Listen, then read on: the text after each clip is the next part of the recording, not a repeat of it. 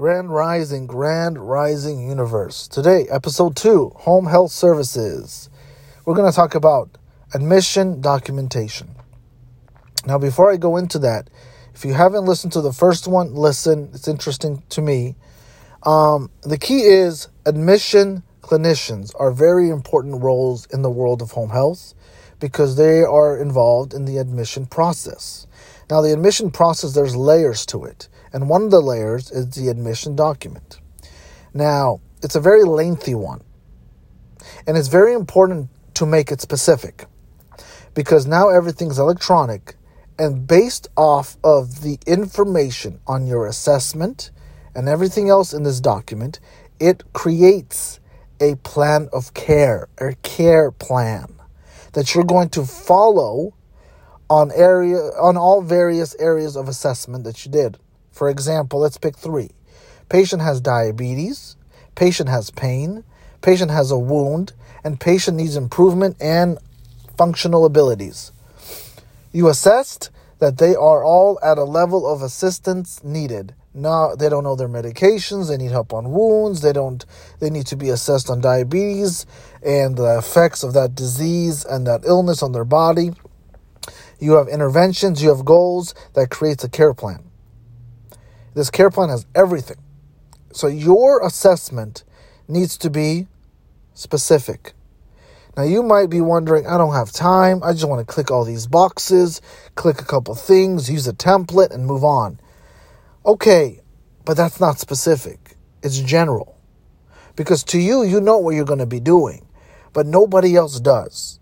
So if your supervisor or the doctor or an insurance company wants to see your care plan and your admission note, and they're looking and they're confused on you have a wound care, you have a treatment, but you don't specify who's going to do it, even though we know it's the nurse, you need to specify what days, twice a week, once a week, and do they have a family member, a caregiver that's going to be doing it and monitoring it on days that the nurse is not there? Or you have something such as patient uh, has uh, difficulty walking and uh, has a walker, and you click an intervention, their house will be clean of clutter. Okay. Or they will be using an assistive device to walk. Which one? They're going to learn how to use their assistive device. Which device? Which what the clutter you're removing? I'm going to teach them on medications, and the goal is they're going to know all the medications. Why all?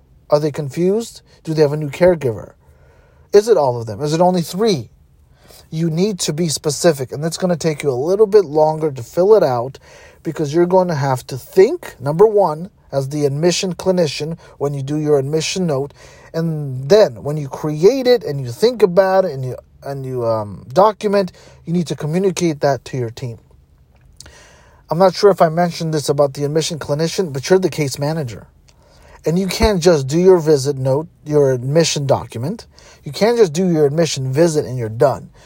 There is a process. And I'm going to say one part about the process that is communication. Figure out from someone in your company on who do I have to communicate with about what and when based on this admission process. Do I have to talk to my supervisor? Yes. Do I have to call the doctor after my visit? Yes. Do I have to inform the other clinicians on the case about my assessment in any way possible? Yes. Tell them, hey team, I did the admission visit. Patient has diabetes, got a wound, and they're on pain medication. The goal is A, B, and C. This is what we're doing. It's in the care plan. Let's go. How do you communicate? Very simply, figure it out. I don't know. Every team of clinicians are different. Somebody might like doing a weekly video call. Some of you might live close to each other. Meet up. Meet up at a cafe. Bring your documents. Talk about it. Maybe you want to send each other an email. I don't know. Figure it out because that's the key. No one could tell you and monitor you in a company that's growing or has everybody working at different times and places and settings. The key to this admission document is for you as the admission clinician to gather the information and to make it specific. Now, You were never really fully taught on how to fill it out. Maybe on your orientation, maybe throughout the months and weeks your office team and supervisors tell you stuff. But do you really understand it? Now, if you have been, if your um, company has returned your visit note, your admission note to you, and asking you, please confirm this, please follow up on this, please uh, fill out these sections, that's telling you you need some education. Now, as I mentioned earlier in the previous episode, maybe in this one, one hour, one to two hours, maybe two, depending on you, to sit with your teachers and educators in your company, supervisors, director, whoever could teach you on this admission document and the process. One session, you will master it. Because you already know what the document's asking. You just need to know more on how to make it specific. Because it's truly a game. It's really a different world than anything else because it's not click, click, type, type, done. Now, you might say to yourself, why is this important?